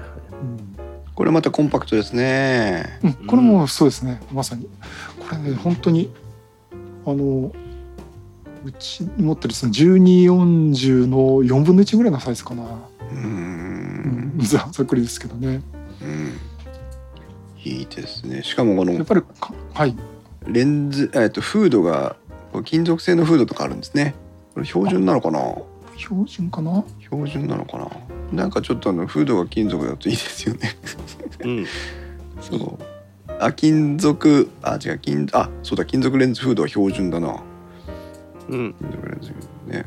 レンズキャップこれとあと同じようなラインであの 17mm あ違うどうした？これが今17見てるから12ミリか。うん。っていうのがあの M 随行プレミアムっていうオリンパスのシリーズであるんですけども、うん。この2つのレンズってすごい本体の作りがしっかりしてて、ううんんで、まあ、特に 12mm のやつなんかはあのレンズ本体も完全に金属外装になっててうん。すごい持った感じがいいんですよねこれ、いいですね贅沢だね。うん、最終的にちょっと手に入れるあの私そこまで広角のものを求めていなかったんで最終的には手に入れてはいなかったんですけども、うん。でもこれはちょっと欲しいなと思ったレンズですね。このここの 17mm と 12mm のやつは。うん。10 12ミリって言うといいですよね。うん、12mm の中がいいですね。うん。換算24ミリか。24mm ううん。ん。でこの 17mm だとまあ 35mm ぐらいとして使えるよっていうやつだと思うんですけどそれはそれでまた使いやすい焦点距離かなと思いますし。ですねやっぱ F 値が2を切ってくるとあの暗所というかね長時間露光とか暗所とかそういうそのフラッシュが炊けないシチュエーションとかね長時間露光で雰囲気出していきたいシチュエーションとかにはいいよね。うんねえこれあれですねしかもねあの今ふっと思いましたけどソニーのフルサイズで新しく出したあの3種類の 35mm あ違うわ 50mm40mm35mm でしたっけか。50mm40mm25mm でしたっけか。24かな？24あのか。3兄弟ですよね。そう3兄弟に似てますよね、デザインがね。なんとなく、うん。なんとなく、うん。うん。うん確かに確かに。これはいいね。へえこのうん。リングのリングじゃねえや。あの共同の側面のところにえっ、と焦点な何？焦点距離とか刻んであるやつはなんていうんだ？スナップショットフォーカス機構っていうのか？この OMDM1 じゃなくて M 随行のやつでは。スナップショットフォーカス機能って皆さん気にして見たことあります？フォーカスリングを手前にスライドすると、レンズの鏡頭に刻まれた距離メモリが現れてフォーカス位置がその距離メモリの位置に移動しますって書いてある。だから手前、まああのマニュアルフォーカスのレンズで マニュアルフォーカスのレンズでその被写界深度を合わせて、えー、とメモリだけで撮るみたいな撮り方をするっていうのと同じような撮り方ができるよっていうんで、この 17mm とにあの 12mm はそういうきっちりとしたうん。メモリが刻んであるんですよね。ううんんうん。ああそういうことか。うん。これはあれですよね。こうね普通の今のレンズで360度ぐるぐる回るじゃん。うんだけどこれは360度回らないよってことですよね。だから、うん、そうそうそうそう。で、ね。あの被写体との距離を自分で把握してでパッと視線を落としてそこにフォーカスをキュッと合わせればもうそれで撮れちゃうっていう,、うん。うーいわゆるそのマニュアル時代のね撮り方なのかもしれないんですけど、うんまあ本当に人間の感覚で撮れるレンズ。そうだからこれはあのそれこそだから動画撮影とかしててそのピントをね、相手との距離感で調整したいなって時にはもしかしたらいいかもしれないし。うんうんポートレート撮影とかね、スナップショット撮影をしてる時にやっぱりうんね、ちょっと待ってフォーカスあっとねフォーカスがねピーキングがさとかさタッチパネルでとかやってる場合じゃなくてもうそしたら帰る。そう もうもうその時その車体を撮りたいって時にもうキュッとこれで距離を合わせて撮影できるっていうのはなんか使いこなせたらすごくいいなとか思ったりして。うん。うん。あとはなんかねそれこそ猫とか撮る猫なんか回ってくれないからうね。ん。うん。そうですいいね。ねそうね、公開収録会場にはたい焼きさんとリクさんもリクさん先ほどからね参加していただいてますけどたい焼きさんも、はい。あ来ていただいて大道さんもねいつの間にか参加してます。はいいらっしゃいますもう多分、はい。大道さんは寝落ちをしてるんじゃないかなと思いますけども。はい、えー、大正点のレンズもねやっぱりやっぱいいなあ、うん外せ随行ねいいですね、うん。はい。他にはありますか？そうですね。ちょっとじゃあ25ミリっていうやつをちょっと2つ。オリンパスとお25ミリを2つ。はい、えーっとね、まあ25ミリこれ25ミリだから。あオリンパス。とねもう一これ個はね。うん。パナソニックですね。最初出てきたのは M ドット。もうささっきから希望小売価格の桁が違うんだよな。うん。そう。そうね。M 随行デジタル。あここれこれ買えるね値段だっていう。うん。でこれはあのなんていうんですか、あの50ミリ 25mm なんで 50mm 相当なんでうん。標準。まあちょっとポートレートとかねそっちの方に、標準レンズ域ですね。うん。まあというのがうんでまあちょっと、まあ、25mm とあと以前あの慎吾さんと3人であの新宿だった時にはい。42.5で私の顔写真撮ってくれて、あれすごく気に入ってるんですけどあれああいうところで、まあ、25だったり42.5とかね、ちょっとここら辺を、うんまあ、Vlog 用っていうのもあるしなちょっとポートレート用で明るいレンズ欲しいなってところでねちょっと 25mm あたりもちょっといいかなと。で、まあ、パナソニックもあるしああのオリンパスからも出てるし、うん。うんまあ、ここら辺はちょっと注目だして結局買えそうな値段なんだね。そうですね。うん、王道標準レンズですけど、うん。やっぱりレンズの価格はどちらかといえばパナソニックの方が少しお安めかなっていう雰囲気ありますけど、うん。今これいくらだろう？アマゾンで価格を見ると、えールミックスの G25mmF1.7 の ASPH というものですけどもこれ今1万8900円ですからね。また実また質無料が。実質無料。定価で定価というか今のあの普通に正規品販売価格で1万8900円ですからね、うん。うん本当にすごいねこれね。うん。すごい。えー、本当だ。2万円切っとる。はい うん。そうね。さっきの M 随行デジタル 25mmF1.8 だってだって参考小売価格で4万2000円ですから。そうなんですよね。うん、でアマどんゾンだけ高くてもそこなんだからね。そうよ。アマゾンに行くと今3万200円ですね。はいは3万うん。円ちょっと高いとやっぱりこっちの方がね。いいいですね。うん。あどちらかというと確かにパナソニックの方がお休みになる傾向にある気がしますね。ね。流なんかでもパナソニックの方があのーボディが樹脂うん。な印象、うんううん。ん。うん、で手が出しやすい金額に落としてくれてるっていう感じなのかな、うん。うん、そうね。いわゆるプラスチッキーというふうに言われる。いや軽くて好きよ私は結構、ぶつけないければなんてことないさ私は一回レンズ、うん。っていうかカメラごとポンって落としたことあるけどね。いやはい。あとはじゃあもう一個 25mm で、えーライカ DG ですね。パナソニックの。はいはいはい。デイジーライカ。あ。これはお値段がはいはい8万2000円と。いああ F 値も1.4そうですあのおそらく私のカメラの師匠はふふざけんなこのぐらいまずいけと言われそうな気がしますけど まあ F1.4 ってだけでねやっぱり相当違いますよね。そうですね。1.4っていうのはあんまり体験したことないんで、うん。あそうですか。これだとどうだろうっていうえー。ところもありますよね。これはあそうか。なるほどね。うん、あれはこれ持ってたかな？あ持ってました？なんかうんなんかこの辺の持ってた気がする1個。うーん。うん。でここのあのボディに25って書いてあるこのロゴがライカのロゴだっつって、うんうんうんううん。ん。うん。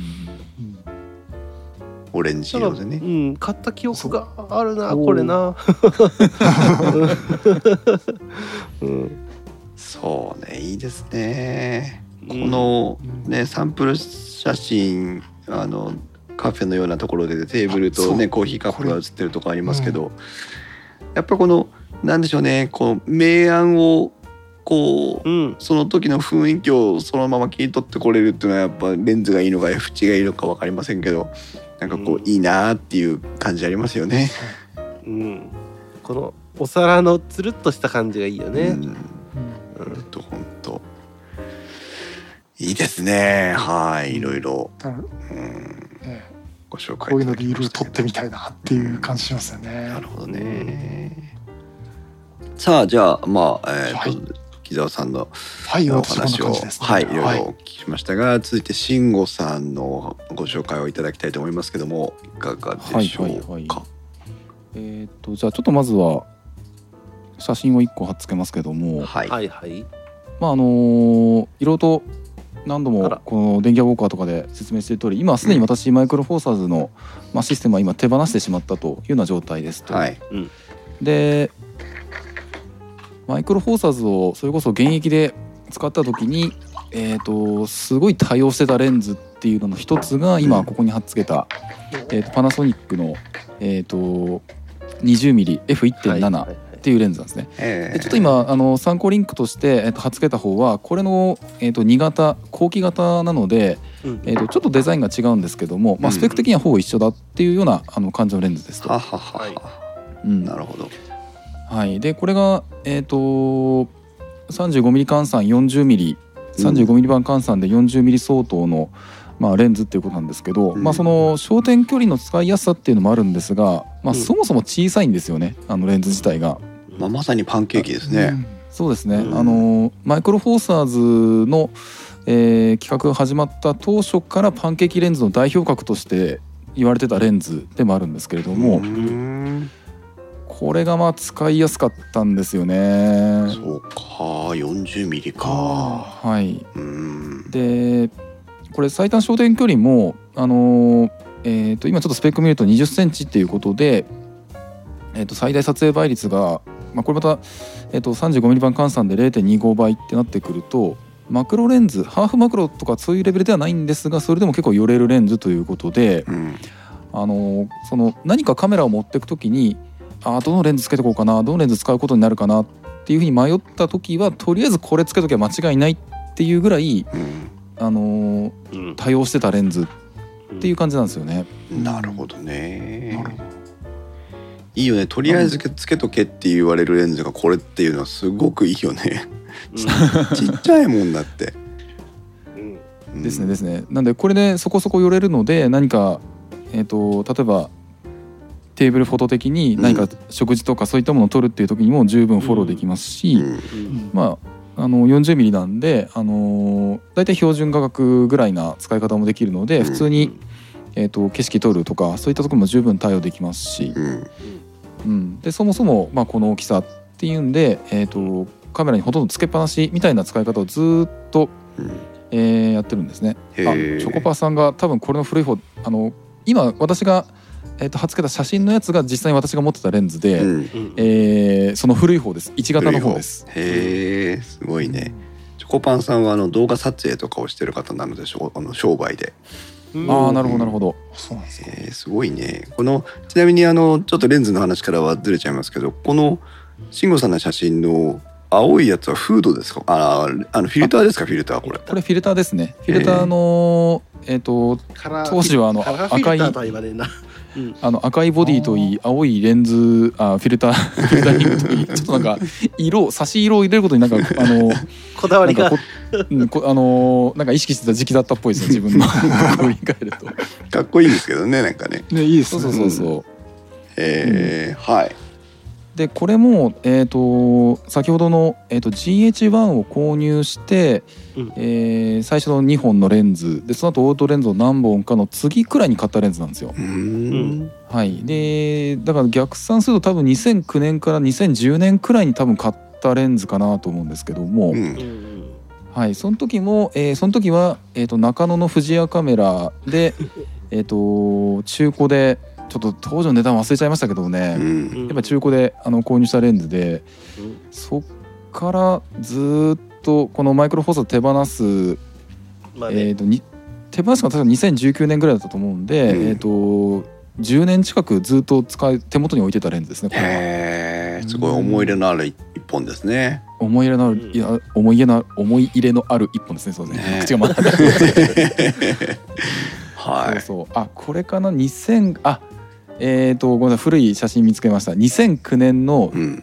10月18日にどうも私は買ったっぽいですね。ううん。んすごいね。で手放したのが多分2019年の確か夏頃だった気がするので本当にあの10年くらいずっと使ってたレンズ手放さないで手元に置いてたレンズになりますね、おまあちょっとこれもあのあのすごいいいところがあるレンズなんですがちょっと問題もあって、うん。うんえっ、とこれであの、まあ、画質を重視するっていう作りでもあったせいかなと思うんですけども、うん。あのちょっとフォーカスが遅いんですね。あそうなんですね。はい、っていうのはこれあの、えー、と最近のレンズだと,、えー、とレンズの、えー、とフォーカスレンズだけをあの、はいはい。レンズの鏡頭の中で前後に動かすっていうふうに調整するっていうような作りのものが多いんですけど、うんうん。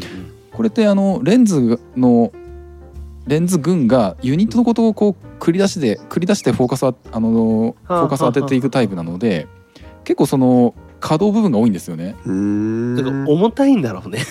そうですねそうですね。そう。そういうことか。ううん。んあの中のレンズユニットがちょっと重たいんで、うん。えー、と今の高速なあの例えば動画に向いてるレンズっていうのはその本当に軽いフォーカスレンズだけを数枚のフォーカスレンズだけを前後させるのに対してうん。これはあの全群繰り出し式っていうあの結構、えー、とレンズを繰り出すようなあの、うんうん一体で繰り出すような前後させるような作りになってるんでちょっとフォーカスが遅い、うん。でえー、と動画撮影の際はそのモーターの音が結構乗るっていうんで、うん。ちょっと動画には向かないレンズっていう感じだったんですけども、なるほど。うんうん、だそういう欠点を差し置いてでも、えーそういう欠点があったとしてもすごい使いやすいレンズだっていうんで、うん。本当に長年愛用してたレンズっていう、うん。えー一本になりますねこれは。そうね。まあ特にねあの別に動画でなくていいわけですからそのスチール撮影でカメラを楽しんでる方、特にマイクロフォーサーズを今でもね思って使ってらっしゃる方はちょっと改めて見直してもいいかもしれない一本かもしれませんね。そうですね。そうですねんはいありがとうございます。うん、私がマイクロフォーサーズ使ってた時代で1番か2番に撮ってた写真を撮ってたレンズですねこれが。へえ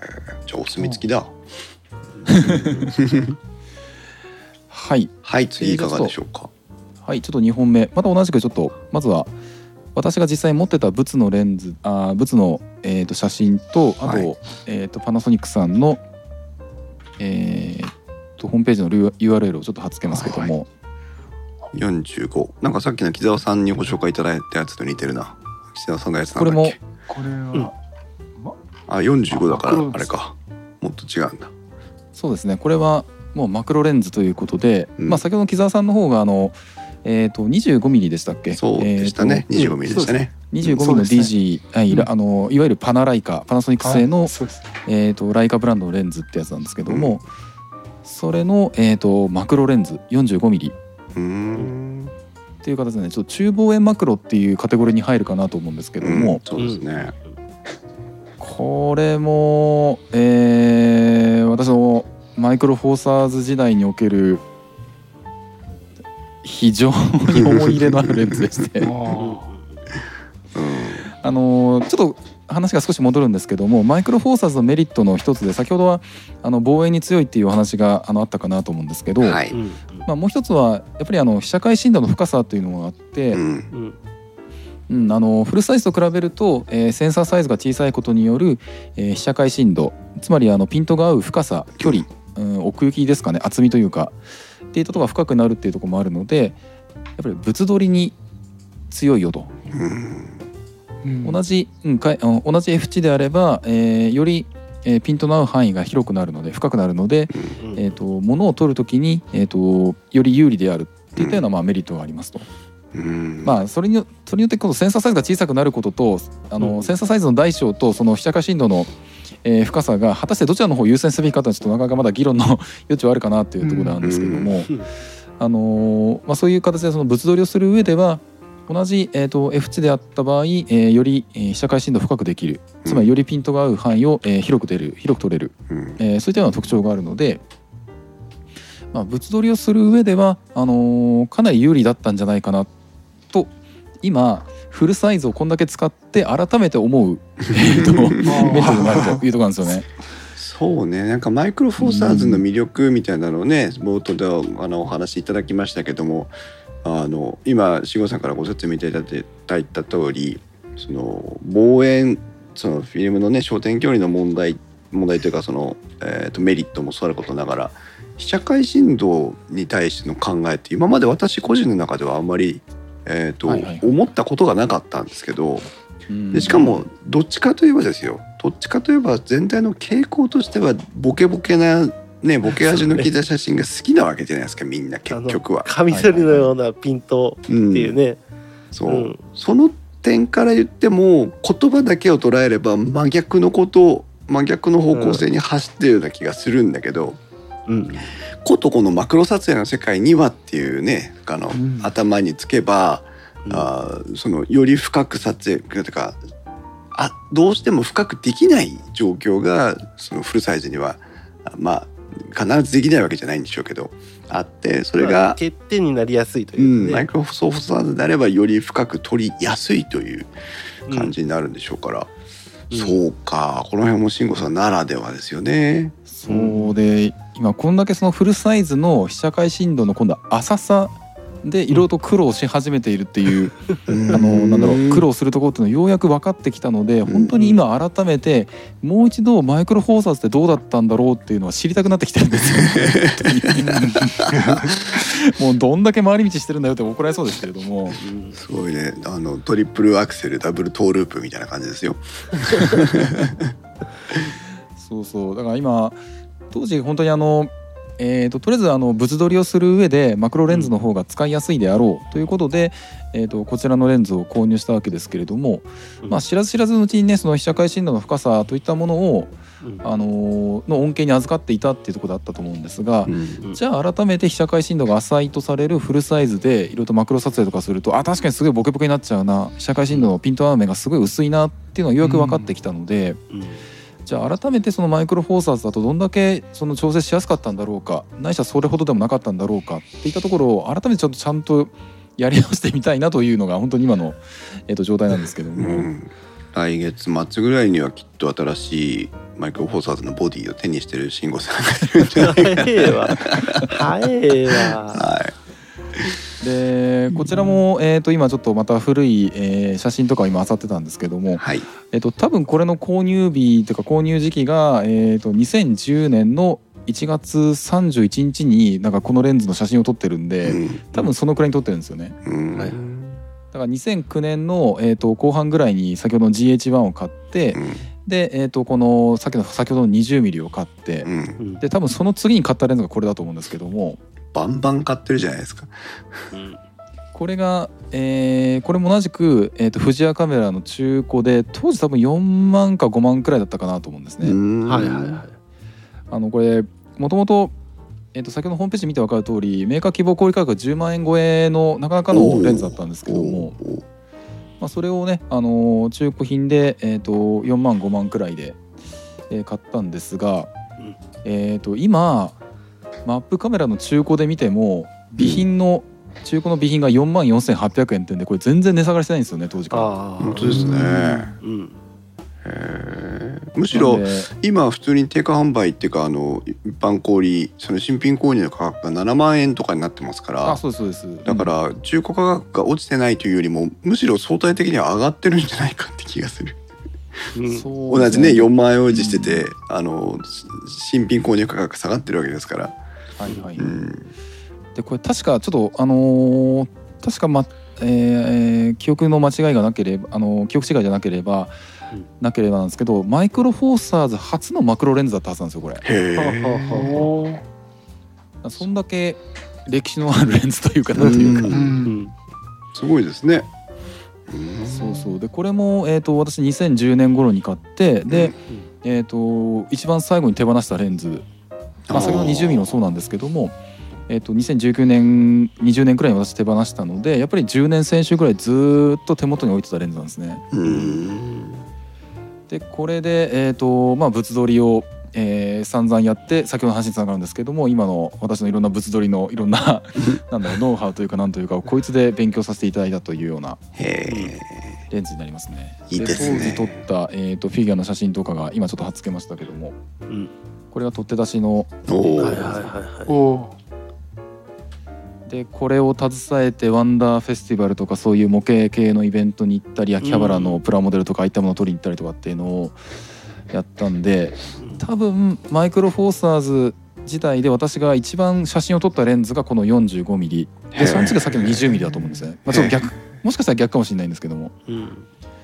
っていうくらい、えーもう10年近く使ってようやく手放したレンズっていう形で本当に思い入れのあるレンズですね。はあ歴史を感じますね。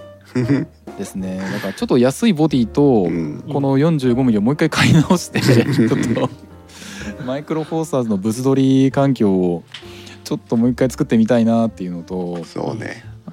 あとは今はねあのー前あいえっといつやったんでしたっけ？あの物撮りの、あのーはいね。YouTube ライブの方でしてましたけども。はいはいはいああいう形でストロボとかないしは光源とかそういう使い方当時全然わかんないままあの単純にその、えー、とレンズとカメラの性能だけで、えー撮っていたの、ところに対してうん。今だともうちょっと光をねあの取り扱えるような知識とか、あの機材が揃ってきたので、うん。じゃあそのマイクロフォーサーズ用の、えー、とワイヤレス発光できるようなストロボのトランスミッターを用意して、うん。で今の手持ちの機材ででこういったレンズを使って物撮りするとどんな絵になるんだろうかっていうのはすごい今興味があるところなんですよね。本当ですね。興味深いですね、うん。へえありがとうございます。はい。続いては？とりあえずこんなとこえーですか、とあとはあのーこの次くらいにやっぱり撮ったレンズってあの1240のあのオリンパスのプロレンズとかがあるんですけど、まあこれはちょっとあのーあまりにもまあメジャーすぎるから、うん、あえてここでやってもいいかなそうですね、うん、多分うんこの2つは今のところあのこの、えー、とメンバーだとないしはこの辺の界隈だと多分私しか語れないだろうってことでちょっとここ取り上げてみたんです。けどもあーありがとうございます、うん。素晴らしいはい、ちょっとオリンパスのねプロレンズはもうあまりにもちょっと メジャーすぎてあえて、あのー取り上げる必要はないかなということで一旦この2本をねちょっと推しとしてあげた上で、うん。であと もう一個ちょっと当時結局手に入れなかったレンズということであの先ほど、あのー木澤さんがオリンパスの交換レンズ群でいろいろと何本か紹介していただいたかなと思うんですけども、はい。はい、その中のあのシリーズの1本でちょっとまた URL 貼ります。はいあのーこれも何度かその電気屋ウォーカーの3人会カメラ3人会の中で、えー、とちょっとお話ししたかなと思うんですけど、はい。えー、と 75mmF1.8 おー。M はい随光デジタル ED75mmF1.8 はいはいはいはいこれもえっ、となんだろうなあのーフルサイズカメラで、えーポートレート撮影をやり始めてからうん。改めて欲しいなと、えー思った時期があったレンズっていうことで結局手に入れることはなかったんですけどもはい。これもあのオリンパスのその単焦点レンズの中ではやっぱり解像感がすごい高いレンズということで、うん。まあ、非常にあの評判のいいレンズだったっていう、えーところではあるんですね。うん。いやーいいですねこれね。はい。まあ、ちょっとこの、えー、と 35mm 版換算 150mm っていうところがちょっと屋内ポートレートではちょっとかなり難しいかなと思うんですけど、うん。逆にあの屋外だと、まあ、このくらいの、えー、とレンズの方が、あのーモデルさんとの被写体との距離もちょうど確保しやすいしうん。で、えー、と焦点距離が長いということはあのボケも活かしやすいうん。ボケが目立ちやすい、えーっていうようなあの有利な面もありますんで、これちょっと一度使ったみ使ってみた上で、えー、と撮影会とかに行ってみたいなっていうふうに思いを抱いたままとはいえマイクロフォーサーズと、えー E マウントのフルサイズちょっと両方とも手元に置いとくのはちょっとなかなかに、えー難しいものがあるかなっていうんでこれも 伊佐が3人会でお話したかと思うんですけども、まああの一旦マイクロフォーサーズとは、えー全部、えー、と処分して今フルサイズ1本にしたっていう感じではあるんですけどもね、うんはい、うん。ちょっと欲しかったレンズということでちょっと一つこいつだけ上げておきたいかなと思います。はい。はい、タイムラインの方にね実写のサンプルオリンパスのホームページの実写のサンプルをちょっと貼りましたけど、はい。いやー綺麗だよね。これで撮れるんだものね。いいっすね。そうだからまああの永遠のテーマのような気がしますけどフルサイズのねセンサーサイズがいいのかオリンあのマイクロフォーサーのセンサーサイズが悪いのかみたいなところありますけどうん。条件に対する耐性が高いのは当然フルサイズだと思うんです。まあね。ね暗所とかまあね明暗のそのコントラストの差とかさいろんな意味でね。ところはなんか深い感じがすうるよねん、だけどあの全然マイクロフォーサーズでもものすごく綺麗な写真が撮れて、うん。うん。だその条件さえね整える努力を惜しまなければっていうところはつくかもしれませんけどいいなというところがありますが、うんじゃあ改めてはい。使ってみたいなと、マイクロフォーサーズをね、うん。いいですね。はい。ちょっとじゃあ思ったりなんだったり。はい、さい最後には最後というわけじゃないですけど、えっと、私からもレンズを1本皆さんにご紹介したいんですが、でまあはい。マイクロフォーサーズといえばねやっぱコンパクトさと価格面の有利さが あるなというところですけども、ちょっと待って。おーっとなんか出てきた。なんか出てきたえーで今タイムラインではパナソニックが、えー、とつい最近発表しました、えっと、ライカ DG これなんていうの？バリオシミレックスっていうのかな？ババリオズミレックスだと思います。バリオズミレックス 2550mmF1.724 万円というやつをはい。貼らせてもらいましたけど。うん。でもね小木蔵。はい。あの24万円っていうのだけで聞くとう、ん。なんでスーパーカブより高えんだって思うんだけ うん。ど思うよ、うん。思うけどこんな手のひらに収まるものがはい。乗り物より高いんだって思うけど、でもよ。はい。途中 F1.7 って言ったでしょ。うん。これすごいね。これすごいよ。うん、そうね。F1.7 はすごいね、うんこれねあのこのサイズ感ものすごくでかいわけですよとにかく。でかいよ、うん、でこの価格ものすごく高いわけですよ。高いよ。そう50ミリ換算にしてえーっと50ミリから100ミリまでをカバーするズームのレンズ。ではい F1.7 投資であるということ。うんねそれから、まあ、大口径のレンズであってしかもなんかあのフォーカスとかもね非常に気を使っているようであのオートフォーカスも非常に静かだという前評判。はい。はい。で絞りリングもついてます。はい。であのオリンパスのプロレンズのようなねあのフォーカスクラッチ機能がついてるのでカチャッと手前にフォーカスリングをずらすとマニュアルになるというのでもありますし、対抗性対環境性もいいし。うん。はい。こので重さがえっと 654g ということでペットボトルよりもちょっと重たいぐらい。まああの麦茶のペットボトルぐらい。ああそうだね。600ml のね最近あるね、うん。あれぐらいのレンズ。うん。これをねうん。フルサイズで作ったらいくらになってんだ？そうよそうよ。どうなるの？そこよ。そこよ。そう、うん。これ多分フルサイズで作ったら普通の人買えないよね。多分倍じゃ効かんのんちゃう？ねえどうなんだろう、あの実際これに相いや。あの相対するというかねあの仕様が合うレンズがあるなら見てみたいってところなんですけど、だって F1.7 投資でこれの仕様ってなると本当に多分倍じゃ効かんと思う、ね。うん。あそう難しいところでシグマが APS-C 用に F1.8 投資のやつとかを作ってたような気はするんですけれどおも。おあーなん多か分あった気がするうん、フルサイズとかだと存在しないと思いますね、しうん。市販されてるようなレンズだと。うん。とこれはちょっと待ってね。シグマのえっ、と 50mm100mmF1.8DCHSM というアードレンズがありますけど。あこれこれが今 DC といこれが。DC と言ってるんでそれ APS-C 用そう APS-C 用ですね。これが今慎吾さんが言ってくれたやつですね。それでも、はい。それでもアホみたいにでかいよ。うん。でかいまあシグマはそもそもねマッチョなレンズ多いから。ちょっと待ってよ。あとはあとは。いや相手できるのがいないんじゃないのか、本当に。いないね。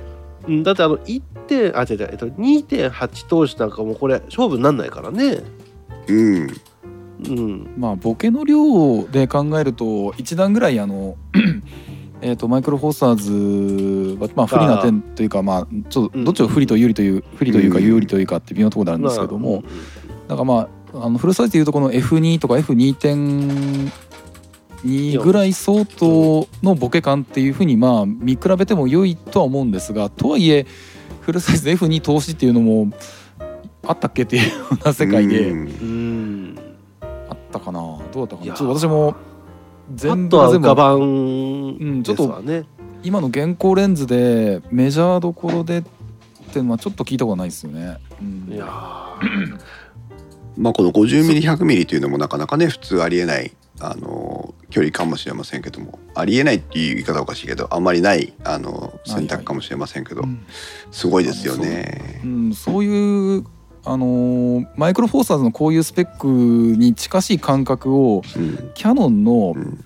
あの RF マントうん。あれもそのキヤノンがなんか本当に好き勝手、えーすごい好きなスペックのレンズを作ってる感がちょっとあって あれはあれでなんかあちらの あのーすごいスペックのちょっと特徴的なレンズを作っているな好きに作ってるなっていう風な印象があるんですけども、うん。多分それよりもさらにあのえっとフルサイズとか APS-C では作れない、えっと、レンズを作ってるな作って作れないスペックのレンズをあのマイクロフォーサーで作ってるなっていう感じはするんですよね。うん本当ですねこれはでも本当あの 50mm から100まで F1.7 投資ってことはあの要は撮影、まあ、動画の話ばっかりになっちゃいますけど動画撮影中にズームができるってことですからね Fの変更なしにね。はいはいはい。ああ。ね。そういう表現が可能になるレンズだっていうことでしょうから。うん。ん。素晴らしい。とても買えない。だって A7 α7C よりも高いんだし。そう。まあまあそうだけど、ん。でもレンズだからいいよ。まだね、あうん。慎吾さんがねタイムラインに今写真を貼ってくれましたがこれがあれですか？今のこのレンズですか？があのこれにつながる焦点距離の、えー、とより広角側のやつですね。あそうなんですねはい。とあ1025 121025ですですです。自分はこっちが欲しいな買うんなら。1025 50ミリさ35ミリ換算で、えー、と20ミリから50ミリまでか。うん。はい。だから今コーヒーさんがつけてくれた方のレンズにつながる、こより広角側の方のやつなんですけども、なるほどね。いやでかいでかい。これはでかいですね。でかい。ですね。うんただ軽かった。へええー。ああでかい割には、でかい割には軽かったです。あのフルサイズレンズばっかり触ってきたからあ触ってたんで。あのー大きさの割には軽いなっていう感じはしたんですがうん。ただマイクロフォーサーズの軽さじゃないなっていうあの重さじゃないなっていう感じはしましたけども、まあ、これもえっ、とえっと全域で F1.7 開放 F 値 F1.7 うんっていうやつで、えー、とこれも確か今30万弱ぐらいだったかなと思うんですけども、うん。まあ多分あの同じくらいの価格帯だったかなと思います。しびれる。いやー なかなかね。うん。はい。なるほどね。これもうん。えっ、と多分動画とかねそういったところ向けでしょうね。動画撮影向けを多分意識してるんだろうと思うんですけど、これの謳い文句が、えー単焦点レンズ5本分の焦点距離をカバーした新世代大口径標準ズームレンズとかなんかそんな謳い方してるはい。偽りなしというところですけども。メーカー希望小売価格29万7000円っていう。すごいですね。あすごいですね。はい。どうですか？19という感じでした。うん。はい。こんなこんな感じで皆さん、あーネタをね持ち寄っていただきましたけども他、はいはいはい。なんかで忘れてるのないですかね？大丈夫ですかね。まああの一体吐き出し切ったような気がします。はい。そうですね。もうちょっとねあの冒頭にも話しました。中華レンズの話も少しだけ触れておきたいんですけどももうね、オールドレンズとか、えー言ってる場合じゃなくて今本当めきめきと中華のレンズが、えー増えてまして、えーこのラオワなんて言ったらもうメジャーなものになってしまうんじゃないかというぐらいですけども、ん。そうだね。えー 17mmF1.8 マイクロフォーサーズ用のラオワのレンズですけどこれ定価というかね販売価格で1万9620円ですからね。うん、無料ですね、無料ですね。無料か。無料ですこれもそうか。うん。そうなんですよ。これをね私ね買って売ったんだけどさ、そうね。早かったね。そう。1週間ぐらいで売っちゃったんだけどさ。まあこれはあれだろうね。あのドローンとかにつけたらいいんだろうね。そうだね。そういう目的であの売れてたりもする感じうん。うん。だし、あとこれ逆に売ってしまった原因は何かあるんですか？あの私やっぱりもうマニュアルだからでしょ。マニュアルフォーカスかああがそっか。ダメだったんですよ。マニュアルなのか。そうなの。で逆にそのそそれこそだから、えー、ともっと本格的に映像作制作そのうん。動いて撮るみたいなのを意識できれば大きいピンでもう相手との距離ここでないとピンと合わないよっていう感覚を持ってそのうん。軽いカメラで動画撮影するなんていうのにはもってこいなんでしょうけどうん。そそこでもなかったのね。そうだね。うん。そうだからある程度もうオートフォーカスが効くのがいいなっていうのでそれを痛感してさよならしたという、はい。うん、しかもあのメーカーと交渉してねあの納期の話とかさ在庫がもうあとこれしかないんですとかさいろいろやり取りして買ったの苦労して。あほうほうほうのあっという間にねいなくなっちゃったからさ。ねそう。あとは、えーシネマティックレンズといいますか。あのはいはい。シネレンズといいますか。シネレンズ？はい。うん。えー、と中華製のねシネシネレンズ。その映像制作を意識した中華レンズというのも非常に今びっくりするぐらいで回ってまして。うん。あのいいか悪いかは分かりませんよ。はいはい。だけどはいちょっとタイムラインに貼りますがえっ、と、マイクと読めばいいのかな？MEIKE というメーカーの 12mm の2.2の、えーシネマレンズというね。ああそういうことがギザギザがあんのか。ギザギザがあってフォローフォーカスつけたりするやつだけどさ、なるほどね。うん。F 値じゃなくて T 値なんですねこっちは。おうん。F 値と T 値の違いを先生お願いします。以前聞いた気がするけど。ああどうでしたっけ？説明したかな？えっと F 値っていうのはまああの光学設計上、えっと、光が入ってくる量に、えー応じた、えっとまあ、絞りの開き方の具合なんですけど、T 値ってやつは、えっとそのレンズの枚数とかあとはレンズ上のコーティングとかそういったものを含めて本質的に実際にあの光が入ってくる量がどのくらいであるかっていったものを示した値なんですね。うん。なのでなるほど。はい、なんで同じ F 値なんだけど例えばレンズの枚数があの多いってなってくると、うん。T 値で見た場合つまり実際に光が透過する量で考えた場合、えー、とその透過する量はとあの入ってくる量は減ってくるっていうことで、うん。T 値の方は下がるっていう傾向にあるんですけどもうん。はいはいこういう形で同じ F 値でもそのレンズ構成によっては実際の明るさがちょっと変わるっていうのに対し T 値に関しては、えー、と完全に同じ明るさになるよっていうふうにあの、えー、と指標指標値として設定されている、あのなんだろう。数字。値。スペックでうんなんであのシネレンズは T 値で表現する場合が多いみたいですね。なるほどね。うん。はい。これ Amazon のね今リンクを貼ってますけどもレビューの方まで行っていただきますとブラックマジックシネマカメラ 2.5K でさとこのレンズの組み合わせで撮影した動画サンプルなんかも出てきたりしますが非常にねいわゆるそのいわゆるシネライクなこうねシネマチック動画撮影になんかドンピシャきますよみたいな雰囲気の撮影がねまあおそらくこの人の腕によるところなんでしょうけど。それにしてもねこのうん。これくらいのまあその実力別にしてこれくらいのレンズがねもう4万3500円で売ってるわけですから。うん。なんかそういう意味でもマイクロフォーサーズねすごいよねっていう。そうだね。うん、A7C に私は行きましたけどブラックマジックねポケットシネマカメラ 4K とかも、あマイクロフォーサーズ企画なわけですし、ん。そうだね。まあでもこれははったり聞くよ。ぱったり聞くね。いかいかにも撮ってるなって感じになるよね。いや映画撮ってんだねって思うよこれ、うん。こんなの向けられた日には。そうだね。うん。なかなかね。それこそだから映える。映えるレンズかもしれませんが。映えるレンズっていうか撮ってる側が映えてるんでしょ？そうそうそう撮ってる側が映えてるっていうね。うん。ピント外してるのに撮撮ってる方は、そう。うん。いいね。はい、まあね。ということで、まあ楽しそうだねこもね、うん、そう。だマイクロフォーサーズ。まああ私は今も持ってますけども、まあ、メインはフルサイズに移行しました。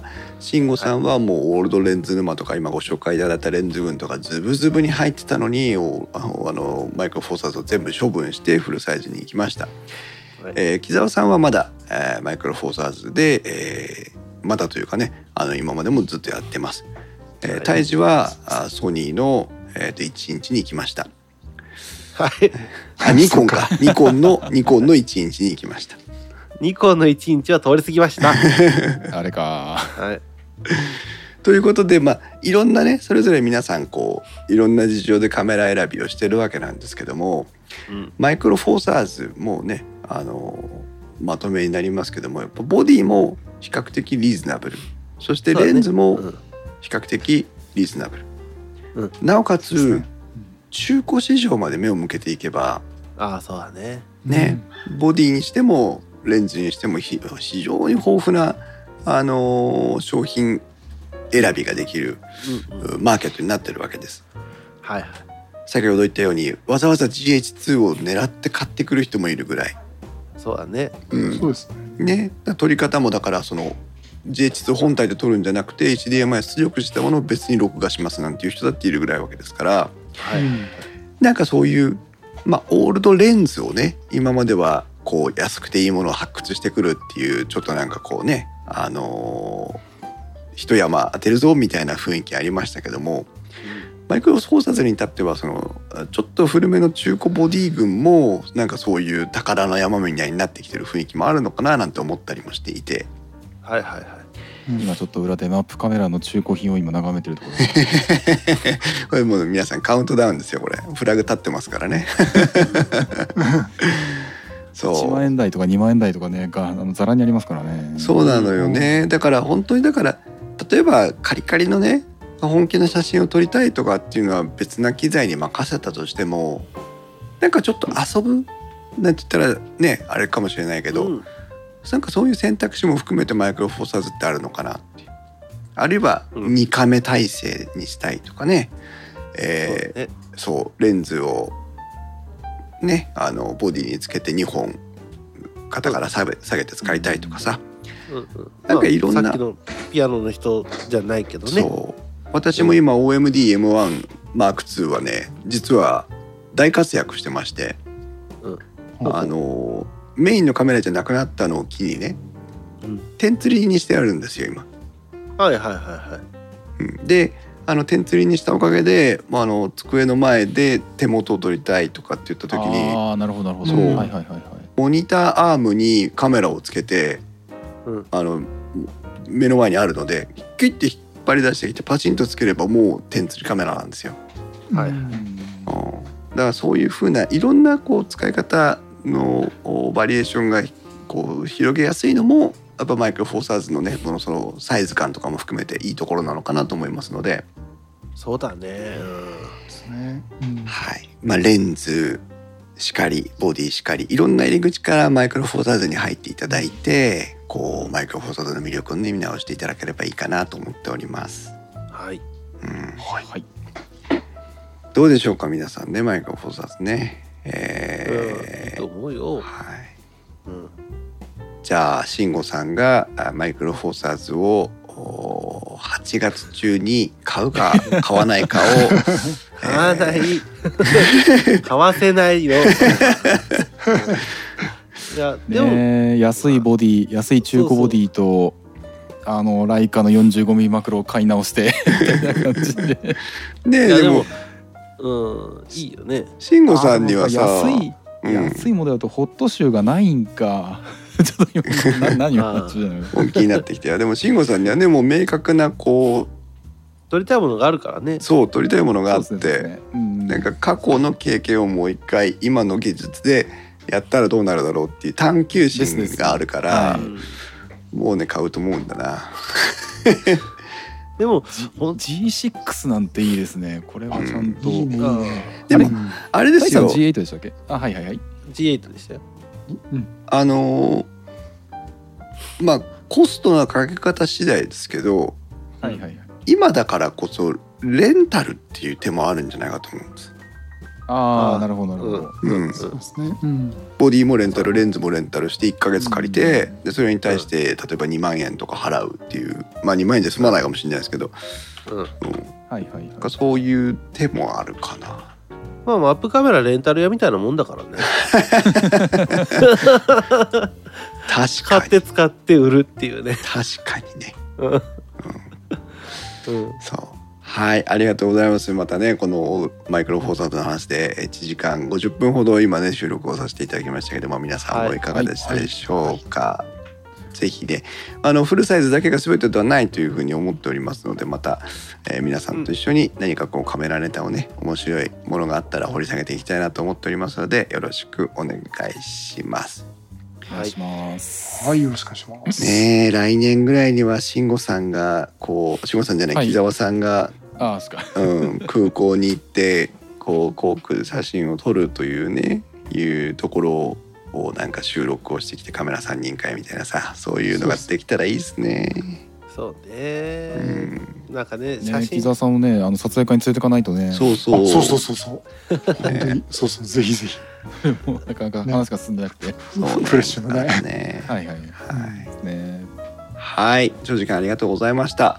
はい、はい。ありがとうございまはい、えー電気屋ウォーカーは面白みを優先するあまり誤りや誤解を招く表現をしてしまう場合がありますので十分ご注意ください。電気屋ウォーカーに関する感想はディスコードまたはツイッターではハッシュタグ電気屋ウォーカーをつけてお願いします。以上カメラ3人会でした。それではまた次回の配信まで。さようなら。さよなさよなららさよなら。